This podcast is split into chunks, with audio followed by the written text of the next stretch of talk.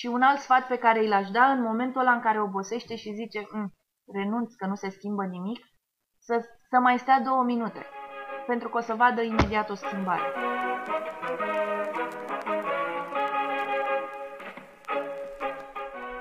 Salut! Eu sunt Florin Râșteiu și ascultați podcastul Civicult powered by Forum Apulum. O să am alături invitați care au schimbat sau încercat să schimbe comunități.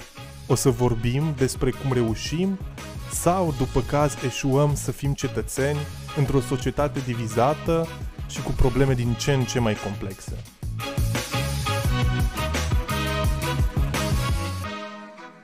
M-am hotărât să discut cu Alexandra Dorobanțu despre motivele unui arhitect de a se implica în comunitate, dar și despre ce înseamnă o inițiativă de cartier.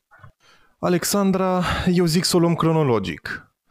Când a fost pentru tine acel declic în urma căruia ai spus că nu se mai poate așa și ai ales să te implici în comunitate? Um, implicarea mea în comunitate vine de încă din copilărie, dar în cazul acesta al inițiativei Prelungirea Ghencea s-a întâmplat acum vreo șase ani. Eu stau în zonă din 2008, moment în care aici era câmp și făceam din centru până acasă 10 minute, ulterior wow. ajungând să fiu sufocată de clădiri peste clădiri și acum știm foarte bine, cred că tot situația unde fac din centru de la Unirii până acasă și două ore. Inițiativa era deja înființată de două vecine de ale mele. Uh, le urmăream pe Facebook și am observat că um, au partea asta de implicare civică, dar deja discutau cu autoritățile pe niște proiecte și aveau nevoie și de partea tehnică și pur și simplu nu mai puteam sta deoparte. Simțeam nevoia să fac ceva pentru a-mi îmbunătăți calitatea vieții, că până la urmă totul pornește și de la o doză de, să zicem, nu e numai altruism, e și egoism și pornește de la problema personală. Dar mi-am dat seama că trebuie să schimb ceva. Și atunci m-am alăturat inițiativei. La momentul respectiv nu eram asociație, eram doar un grup de vecini și am început să mă implic activ, să văd ce pot să fac și cum pot să ajut. Pentru că mi-am dat seama că dacă noi nu facem, până la urmă e o vorbă, totul pornește de la tine. Și atunci mi-am dat seama că dacă eu nu mă implic, nu am cum să am pretenția să fac altul. Și așa am ajuns să mă implic. Știu că ești arhitect și încă de când eram în liceu, uh, erau, asta era una dintre meseriile alea super bine promovate uh, de profesori, de părinți. Da, bine spus era. Uh, și bă, știu că se câștigă și binișor. Și ce te face să te implici, mai ales dacă lucrurile poate merg bine pe plan financiar? În primul rând și în primul rând, oricine trebuie să înțeleagă că într-un ONG când te implici, contrar părerilor din țara noastră, nu te implici pentru a avea beneficii financiare. Asta este, este un, o organizație non-guvernamentală care este în general non-profit. Noi ne implicăm voluntar.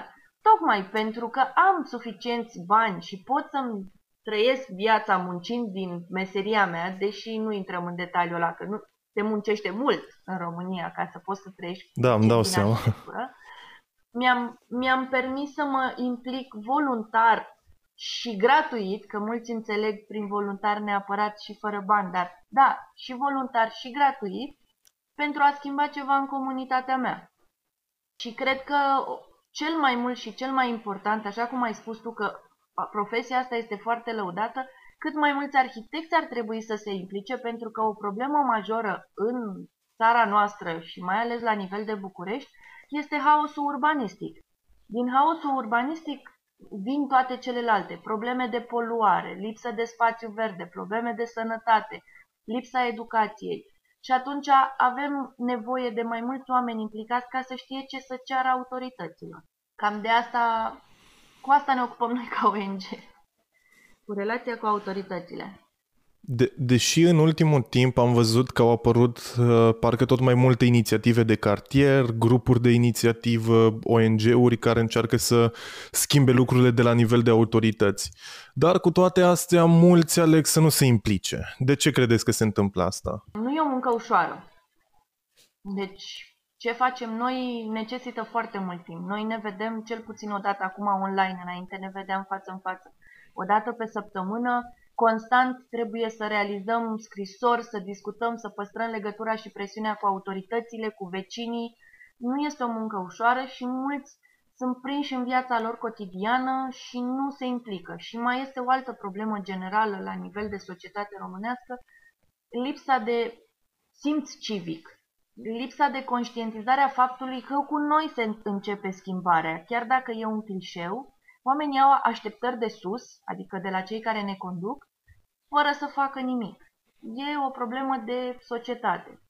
De asta nu se implică, pentru că merg pe mentalitatea eu sunt mic, ce schimb eu? E, noi suntem dovada că putem schimba.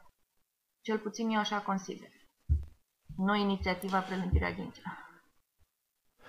Da, chiar de asta voiam să, să întreb acum, că Asociația Inițiativa Prelungirea Ghencea a fost înființată de ceva ani și uh, poți să ne spui un pic povestea asociației?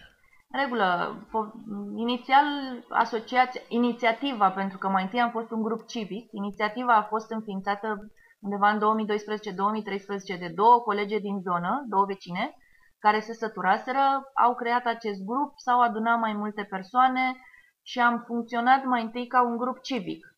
După aceea ne-am dat seama că lucrurile nu pot funcționa doar așa și că avem nevoie, pentru că noi am realizat proteste, am făcut diferite petiții și aveam nevoie totuși de, de un buget pe care nu-l mai puteam suporta numai noi. Și oricum vroiam să trecem la un alt nivel ca să putem fi auziți și băgați în seamă și atunci am înființat uh, în asociația în 2015, cred că, nu știu, mi se pare atât de mult timp că nu mai știu exact momentul în care l-am înființat ca asociație. Ani. Da.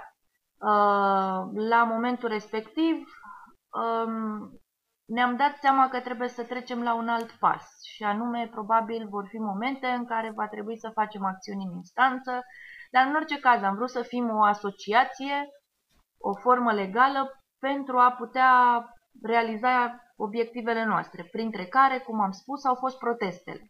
Și în felul ăsta am putut să solicităm și niște donații, oamenii au putut să se alăture într-o formă legală acestui grup ca mai departe să lucrăm în, în forma asta. Cred că peste tot în lume este important să ai o formă, să zicem, legală, o formă juridică pentru a, putea, a te putea uh-huh. prezenta. Și, repet, totul a pornit de la faptul că toate persoanele implicate în această inițiativă suferă și locuiesc în prelungirea Ghencea în mare parte de mai mult timp, foarte puțin locuiesc de câțiva ani, majoritatea locuind din 2007, 2008, 2009, și am văzut că ni se promit lucruri. Proiectul de supralărgire, prelungire a Ghencea are deja 13 ani. El era da. ca idee de proiect de foarte mult timp. La fiecare campanie s-au promis. La un moment dat au venit pe aici mulți, și domnul Ponta, și Oprescu, a venit și domnul Mutu, care era primar la sectorul 6. Au venit o grămadă de personalități, să le numim politice, promițând acest lucru. Da, apogeul a fost cu doamna Firea, care chiar pe afișul ei de campanie avea ca obiectiv uh, supralărgirea prelungirii Ghencea. Și s-a apucat în ultimul an. Deci, într-adevăr, ea ne-a fost elementul esențial pentru că a dat în scris, ca să spunem așa, ca să putem să facem presiuni. Dar presiunile noi le facem de foarte mulți ani și am mers în paralel uh, uh cu proiectul supralărgirii și proiectul pasajului de la centura Domnești. Pentru că degeaba facem uh, un bulevard cu patru benzi dacă ne potignim într-o centură și același lucru se întâmplă și acum, cam centura, proiectul de la centură se mișcă mult mai repede, dar prelungirea s-a blocat. Și atunci asta am făcut. Am început cu a merge mai întâi și a le solicita, pentru că e dreptul nostru ca cetățean, să știm ce se întâmplă cu aceste proiecte care sunt de interes public. Și am mers la audiențe la CNAIR, audiențe la uh, CNADNR pe vremuri, CNAIR acum, la Primăria Generală, la Primăria de Sector 6, la Primăria Bragadiru și am tot încercat, pentru că astea sunt cele implicate uh, în zona asta, și am tot încercat să aflăm informații ca după aceea să-i presionăm, să-i presionăm și să le spunem că noi suntem aici și suferim în aceste, acești ani am realizat o serie de proteste în care am încercat să mobilizăm și am reușit. În cel mai mare protest, chiar jandarmii au făcut o numărătoare și am fost undeva între 1500 și 1800 de persoane pe stradă. Wow!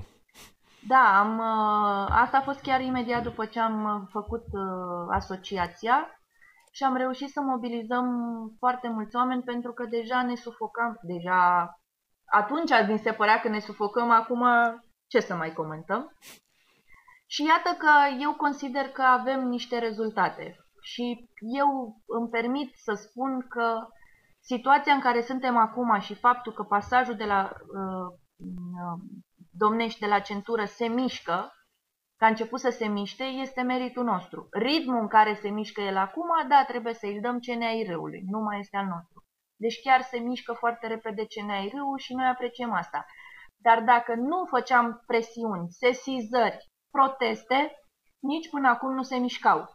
De altfel, în această perioadă, eu și cu încă un coleg, care suntem el este inginer de drumuri, mergând și solicitând proiectul, pentru că nimeni doar nu ne arăta, doar toată lumea ne povestea povești, am observat că există o bucată de 800 de metri între pasaj și proiectul prelungirii, care n-a părea niciun proiect. Nu-l măsuraseră, îl omiseseră. Ne-au trebuit nouă câțiva ani să aflăm. Primăria Generală ne spunea că e la CNAIR, CNAIR ne spunea că e la Bragadiru, că e, e, depinde de Bragadir. Bragadirul ne spunea că l-a dat la PMB și așa ne-am plimbat vreo trei ani până când am reușit să descoperim că e la PMB, PMB i l-a dat CNAIR-ului într-un final și se va ocupa CNAIR. Dar asta este meritul nostru. Oamenii ăia habar n-aveau și dacă noi nu observam și nu făceam presiuni, nici măcar acest ne trezeam la un moment dat cu o supralărgire până într-un punct și pasajul mai încolo și 800 de metri pauză. Vă garantez, adică sunt convinsă Aoleu. că acest lucru e, e pentru mine cel puțin. Eu ca arhitect lucrez de 16 ani cu administrația locală, cu primăriile, pentru că fac partea de proiectare și de punerea de autorizații de construire, acolo să fac.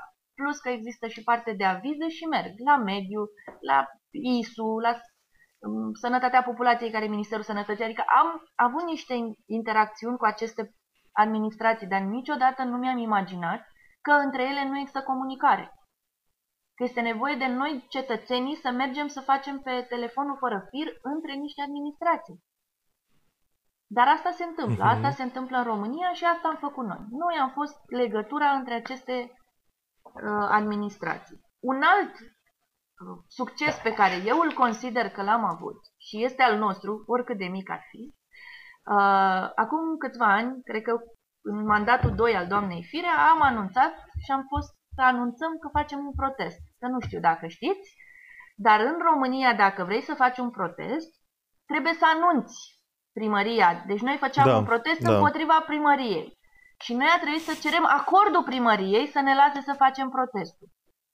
Bun, și doamna Firea, când a văzut că noi vom face protestul, cu două zile înainte, a făcut un anunț cum că ea uh, vine și face trotoare în prelungirea Ghencea și la o zi cu o zi înainte de uh, protestul nostru, a venit și a adus niște muncitori, s-a apucat și a făcut, într-adevăr, pe toată lungimea Bucureștiului, că prelungirea Ghencea mai are și o bucată de Bragadiru, uh-huh. cum mhm. spuneam, dar pe toată zona de București a făcut niște alei, calea nu trotuare. Sunt locuri unde au și 50, are și 50 de centimetri trotuarul, dar le-a făcut. Uh, și consider că este meritul nostru din cauza presiunii și fricii pe care a avut-o pentru că am avut multiple proteste pe perioada campaniei ei, a scos de unde a scos cum a făcut și am reușit să facem și noi niște trotuare, în, pentru că asta era una din problemele pe care le ridicam.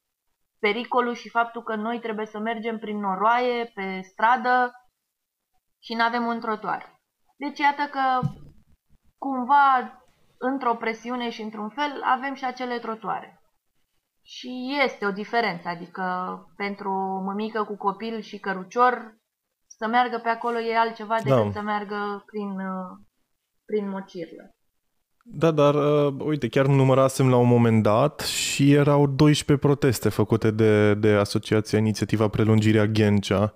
Nu știu dacă de atunci s-au făcut uh, și mai multe, dar clar e un număr considerabil și mai mult de atât aici punem și uh, zecile de cereri trimise pentru audiențe la primar sau pentru petițiile trimise sau participările la ședințele de Consiliu Local, tot acâmul practic. Da. Și uh, toate astea par să nu o fi impresionat uh, foarte mult pe Gabriela Firea și nici pe Oprescu în, puțin, în puținele luni de mandat în care l-ați prins. Uh, și de unde vă luați motivația să continuați? Adică, cel puțin în anii trecuți, când realizările pare că erau foarte mici și din nou și din nou amânate. De unde vă luați toată energia să mergeți din nou la ședințele de Consiliu Local cu speranță că lucrurile chiar se vor schimba? Nu ne-a fost ușor și sunt convinsă că fiecare dintre noi a avut momente în care a vrut să renunțe. Chiar am avut colegi care au renunțat într-un final pentru că nu și-au mai găsit satisfacția, dar noi suntem cei care am înțeles în continuare că trebuie să insistăm. Niciodată lucrurile nu se pot schimba peste noapte, asta este foarte clar și când vorbim de o, o guvernare și o politică atât de coruptă și atât de învechită și mafiotă, că eu așa îmi permit să-i spun, de aproape 30 de ani, dacă nu mai mult, e foarte greu să te aștepți că peste noapte se schimbă ceva. Și atunci noi să spunem că ce ne motivează pe noi e speranța. Speranța că la un moment dat va fi mai bine. Cu siguranță nu neapărat pentru noi, dar poate pentru copiii noștri. Pentru copiii copiilor noștri. Nu putem să avem pretenția să schimbe cineva dacă noi nu facem acest lucru. Și atunci asta facem. Pentru mine, acele ieșiri în viața Victoriei de anii, trecu- anii trecuți, asta au fost un prim semn că oamenii încep să înțeleagă, chiar dacă încet, chiar dacă lucrurile nu s-au schimbat, nu se pot schimba peste noapte. Dar oamenii încep să înțeleagă că de la ei începe. Și noi asta suntem. Noi suntem oamenii care trăim cu speranța că mergând mai departe vom schimba ceva pentru noi și pentru copiii noștri. Asta ne motivează.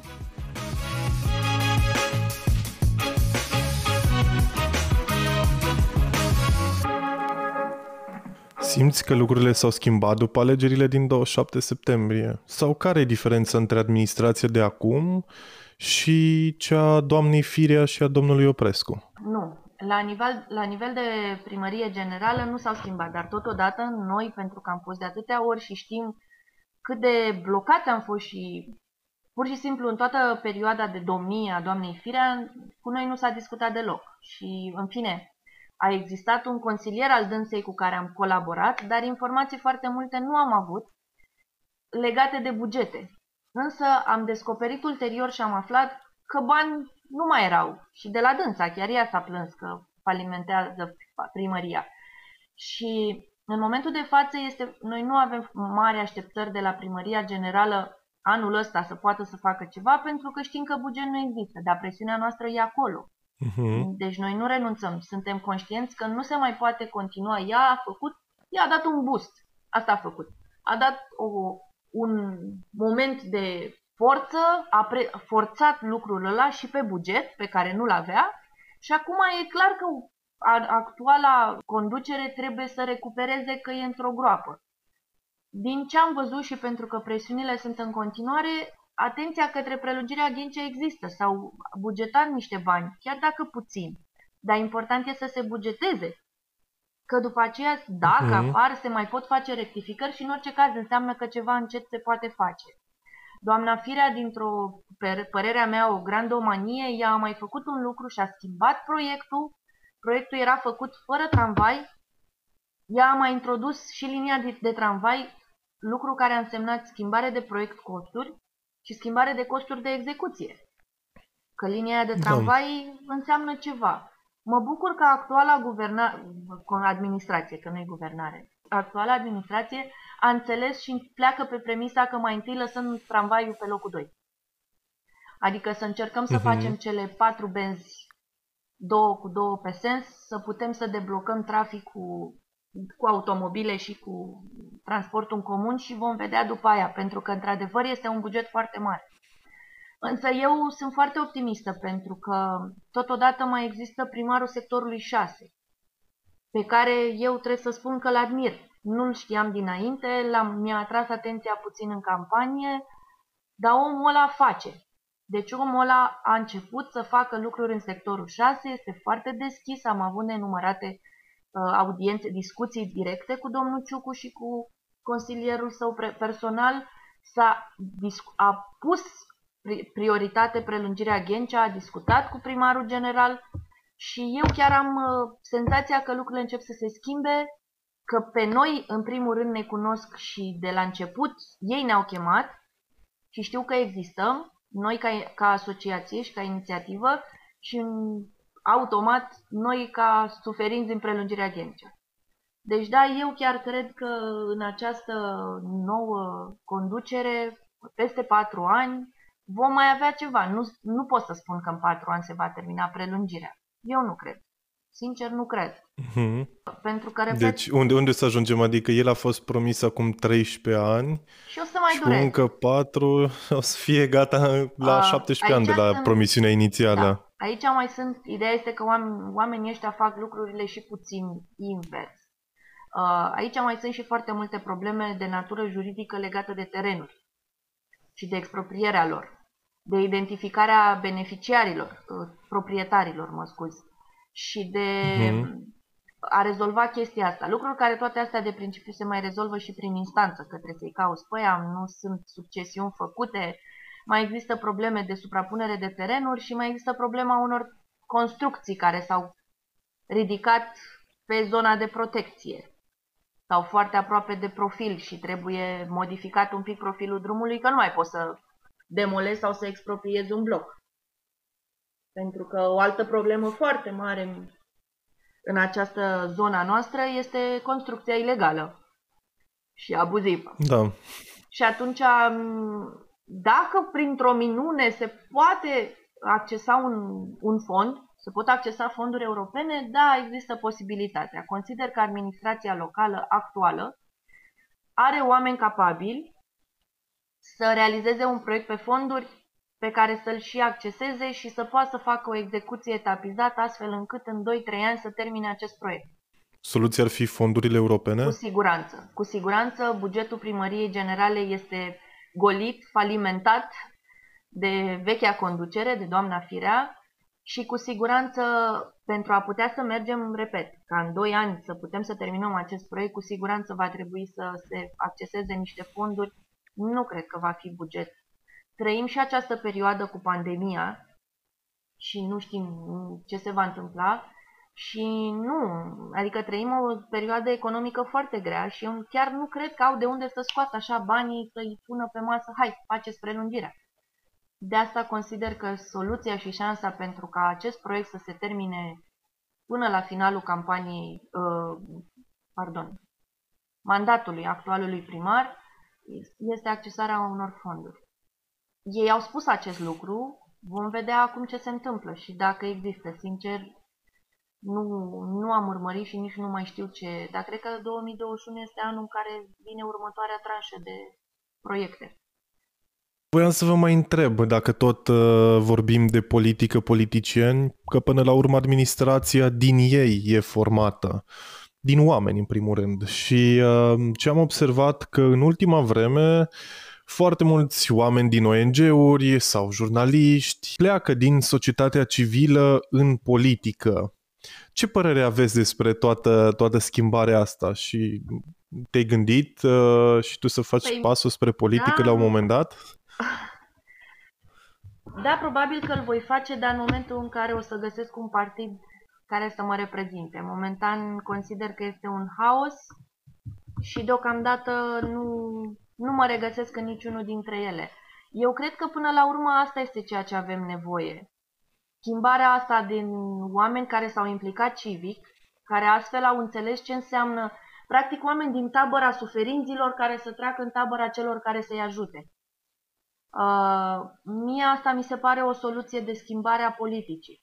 Să renunțăm la oamenii ăia care merg acolo doar pentru un interes financiar și care ei au trăit dintotdeauna, că așa îi văd. Eu nu, nu-i văd pe oamenii ăia trăind aici. Eu chiar i-am invitat pe domnul Mutu, i-am spus că eliberez eu trei luni apartamentul meu să vină să stea aici. Îi plătesc eu tot, tot ce vrea, dar să vină să stea aici, în prelungirea Ghencea, domnul fost primar. Să vadă ce înseamnă. Și pentru că eu uh-huh. consider că toți oamenii care, o parte, nu toți, că începem să schimbăm, o parte din oamenii de acolo așa au trăit. Ei au trăit în puf, ei nu se lovesc de lucrurile de aici și atunci interesul lor este doar beneficiu financiar. Și atunci, da, eu consider că este soluția pentru a schimba modul de conducere de guvernare ca oamenii din uh, mediul civic, din mediul ONG-urilor să se implice în uh, partea politică. Însă cred că este o perioadă foarte grea. Eu, va fi o perioadă de tranziție și o perioadă greu de, de trecut. Iată, din punctul meu de vedere, ce s-a întâmplat cu USR Plus, unde eu am ieșit în piață. Eu am fost acolo și chiar am crezut mm-hmm. în mhm. schimbare, dar acum, sincer, sunt dezamăgită. Adică, la ultimele alegeri uh, am votat USR dar nu l-am votat cu tot sufletul. Pentru că nu și-au găsit încă o linie, pentru că încă acolo sunt niște lupte și de orgolii foarte mari. Și asta pe mine mă, mă deranjează. De aia nu voi intra în politică curând. Da, aici, uite, nu sunt chiar neapărat uh, de, de acord că ar trebui să intre chiar toți oamenii din societatea civilă la un moment dat în, în politică. Eu cred că e nevoie în continuare și permanent de oameni buni în societatea civilă, pentru că eh, eu sunt și student la, la științe politice și una dintre, unul dintre primele lucruri pe care le învățăm acolo e că puterea corupe. Cât de bine intenționat ai fi, de obicei puterea corupe. Și poate să corupă chiar și pe cei mai buni dintre noi. Și eh, atunci ca acei eh, oameni bine intenționați care merg în politică să rămână bine intenționați ține de oamenii din societatea civilă, să-i mai tragă din când în când de mânecă și să stea cu ochii pe ei până la urmă și să le fie și parteneri când e cazul. Adică da, eu chiar... Nu... Spuneți. Dacă nu ai sus oameni cu care să discuți, degeaba faci tu presiunea. De asta și spun, cu siguranță nu toți oamenii din mediul civic ar trebui să ajungă acolo. Dar consider că asta este soluția. Dacă o parte de aici ajunge acolo, atunci va înțelege diferența asta. Într-adevăr, politica este, eu, vrând nevrând, tatăl meu a fost deputat, a fost primar, prefect într-un într județ uh, și practic am fost în mediul ăsta politic de mică. Și știu ce înseamnă. Tatăl meu a fost un om integru și de aia n-a rămas acolo, primar. Și a trebuit să-și dea demisia uh-huh. de mhm. onoare pentru că nu făcea anumite lucruri cunosc și înțeleg că e foarte greu și că politica asta orice ar fi te schimbă. Dar sunt convinsă că dacă este un om cu o istorie și o implicare din urmă civică, va putea să facă cât de cât un echilibru. Da, politica este o arta compromisului, eu așa o zic. Dar de asta spun, dacă Foarte o parte, frumos spus. o parte din oamenii ăștia de aici ajung acolo, Ceilalți care rămân în mediul civic au cu cine să discute, au pe cine să presioneze. Și omul ăla are cumva în conștiința lui, indiferent cât de mult s-ar schimba, faptul că de acolo vine și știe ce înseamnă. Cel puțin eu așa văd lucrurile. Trebuie să recunosc că în momentul de față, domnul primar general pe noi ne-a uitat. Eu sunt dezamăgită și noi de cât are? Are șase luni? Nu am avut nicio discuție directă cu el. Da, șase luni are, da. Da. Uh, noi, inițiativa Prelungirea Ghencea, n-am avut nicio discuție directă cu el. Văd că alte ONG-uri au fost chemate sau au discutat alte probleme, însă simt diferențele. Iarăși, repet, pentru mine este o mare... Uh, domnul Ciucu, primarul sectorului 6, nu este un ong dar este un om care s-a implicat și înainte, pentru că am, uh, am aflat după aceea un istoric de-al dânsului. Este un om care vine din drumul uh-huh. taberei, aici a crescut și știe problemele. Da, e un politician, să ne înțelegem. Însă omul a înțeles da. foarte clar că o nouă politi- politica modernă trebuie să implice cetățeanul. Și de asta consider că o parte din noi ăștia din zona civică trebuie să ne implicăm acolo. Pentru că, continuându-mi ideea, pe lângă faptul că știm asta, cumva în toată munca noastră civică ne, ne lovim și lucrăm cu autoritățile și, practic, avem și cunoștință. Începem să cunoaștem mișcările și părțile negative ale administrației locale, nu doar alea pozitive. Și atunci consider că aia creează o experiență. Dar clar, omul ăla care ajunge acolo trebuie să aibă și o care, oarecare calitate intelectuală și o școală. Că în România școala nu mai contează, o să mă blameze mult. Dar da, adică nu poate să ajungă oricine acolo. Trebuie să fie unul care să și aibă niște cunoștințe și niște calități. De lider, nu doar că a fost mhm. membru într-o inițiativă civică sau într-un grup civic. Într-adevăr. Exact. Uh, Alexandra, voiam să te întreb dacă ai avut vreun moment în care ai simțit că ai ieșuat ca cetățean. Da, multe. Păi, cred că unul din motivele pentru care m-am implicat civic a fost ăsta, că simt că eșuez. De la punctul în care nu poți să faci un contract sau să scoți, în cazul meu personal, să scoți un aviz pentru că trebuie să plătești o șpagă, ca așa e în România, uh, până la punctul în care am permis sau, sau m-am mutat într-un bloc care nu a respectat toate normele legale și cu toate astea m-am mutat. Consider că, consider că noi, acceptând și făcând foarte multe compromisuri în viața de zi cu zi, eșuăm ca cetățean. Compromisuri de modul că chiar și ăla în care, nu știu, tăiem calea în trafic unui altuia. Uh, chiar și, repet, acela în care căutăm o relație pe la o primărie ca să ne iasă lucrurile mai repede. Eu consider că eșuăm. Chiar și ăia care parchează pe locul de handicap. Dar n-au nicio... Eu nu fac asta, dar măcar pe ei cert. Uh, însă astea sunt toate, din punctul meu de vedere, rateuri ale noastre. Eu consider că astea sunt modurile în care am eșuat. Pentru mine personal, cel mai mare mod în care am eșuat este însăși profesia mea. Pentru că nu am putut, bine, repet, a fost problema că ești unul, acum au început și ceilalți. Uh, cel mai mare problemă a Bucureștiului este haosul urbanistic, cum am spus. Și cei mai mari vinovați sunt arhitecții. Iar eu mhm. consider că am eșuat ca cetățean pentru că nu am reușit, nici măcar prin prisma profesiei mele, să fac oamenii să înțeleagă.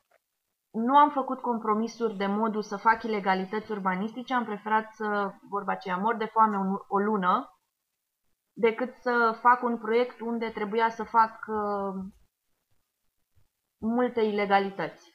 Însă pot să spun că nu am reușit să-i fac pe toți clienții mei să înțeleagă ce înseamnă calitatea vieții. De genul, orice casă, dacă vrei să-ți construiești o casă, nu te muți la bloc, trebuie să o ai și să, o, să aibă o, o suprafață de teren liberă. Nu este o diferență sau nu-ți crește calitatea vieții dacă tu iei un apartament și îl muți pe pământ. Adică mă refer la acele case care s-au, au împânzit zonele periferice ale Bucureștiului, unde ai 20 de metri pătrați de teren.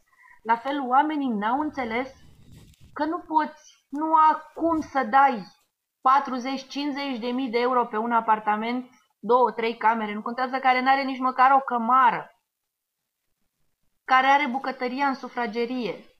Astea sunt lucruri de, în afară sunt lucruri de ghetou, sunt lucruri pentru oameni care nu își permit, sunt pentru cei care au bugetul mic sau acele case sociale.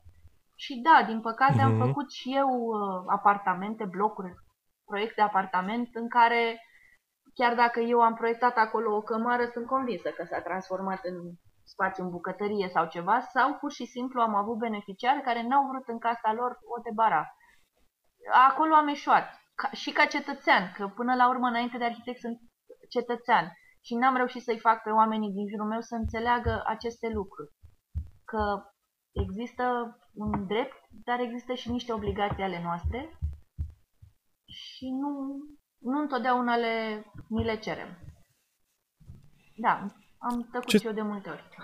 Ce sfat ei da cuiva care de mâine ar vrea să schimbe viața comunității sau chiar a cartierului unde locuiește?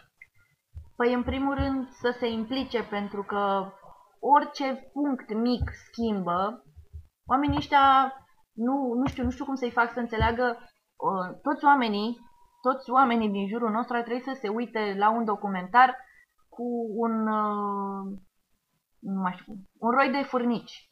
Imaginați-vă cât de mici sunt ființele alea și ele știu că dacă nu sunt suficient de multe, nu-și pot construi nici casa, nu-și pot muta mâncarea. Așa suntem și noi, oricât de mici părem, ca individ, odată ce ne alăturăm unui grup și construim un, o organizație cum suntem noi, devenim mai puternici. Omul care vrea să se implice civic trebuie să înțeleagă că el are o valoare fantastică. Aportul lui doar prin impli- simpla implicare, doar pentru că vine și vrea să, să fie acolo lângă ceilalți, este o implicare fantastică. Dacă mai vine și activ și creează petiții și se duce și depune sau uite cum fac eu, mai dă și un interviu, aportul lui e triplat sau ce, e de 300 de ori mai mare. Fiecare om contează și fiecare om poate schimba. Și un alt sfat pe care îl aș da în momentul ăla în care obosește și zice mm, renunț că nu se schimbă nimic, să, să mai stea două minute, pentru că o să vadă imediat o schimbare. Și un alt ultim punct, schimbarea nu vine peste noapte. Asta este foarte clar. Deci un lucru pe care trebuie să-l înțelegem la nivel general, nu doar la nivel de implicare civică, nicio schimbare nu vine peste noapte. Dacă noi nu depunem efort, nu are cum. E, e în fizică, acțiunea și reacțiunea. Noi nu avem, dacă, dacă am ajunge să, fim un, să, să, să fie un grup civic care să aibă 3000 de oameni, atunci vom avea o, o schimbare și o reacțiune mult mai mare. Dar este normal când suntem un grup mic și de la ei răspunsul să fie mai mic. Dar schimbarea vine. Cu siguranță vine și noi suntem un exemplu. Și în București cel puțin mai știu câteva inițiative, aici în drumul taberei, în Floreasca, care au exemple concrete de succes. Da, da, și sper să apară cât mai multe inițiative de cartier. Urmăresc și eu câteva din București, Cluj, Timișoara și sper să apară și în oraș, orașele mai mici. Alexandra, mulțumesc tare mult pentru minutele acordate și pentru povești, dar mai ales pentru bunele practici pe care le-ați făcut voi în prelungirea Ghencea. Eu vă țin uh, pumnii și pe mai departe și uh, sper ca proiectul să se termine în să se termine mai repede decât acei patru ani despre care ziceai tu. Mulțumim. Și noi, bineînțeles că sperăm. Eu sunt mai pesimistă de fel și prefer să pun rău înainte. Uh, noi ne vom duce munca mai departe, nu renunțăm până când nu vedem prelungirea rezolvată și presimt eu că nu se va opri aici pentru că nu am mai avut timp. Noi am mai avut și alte activități mai mici în zona noastră, dar astea sunt cele două mari pentru care uh, ne luptăm.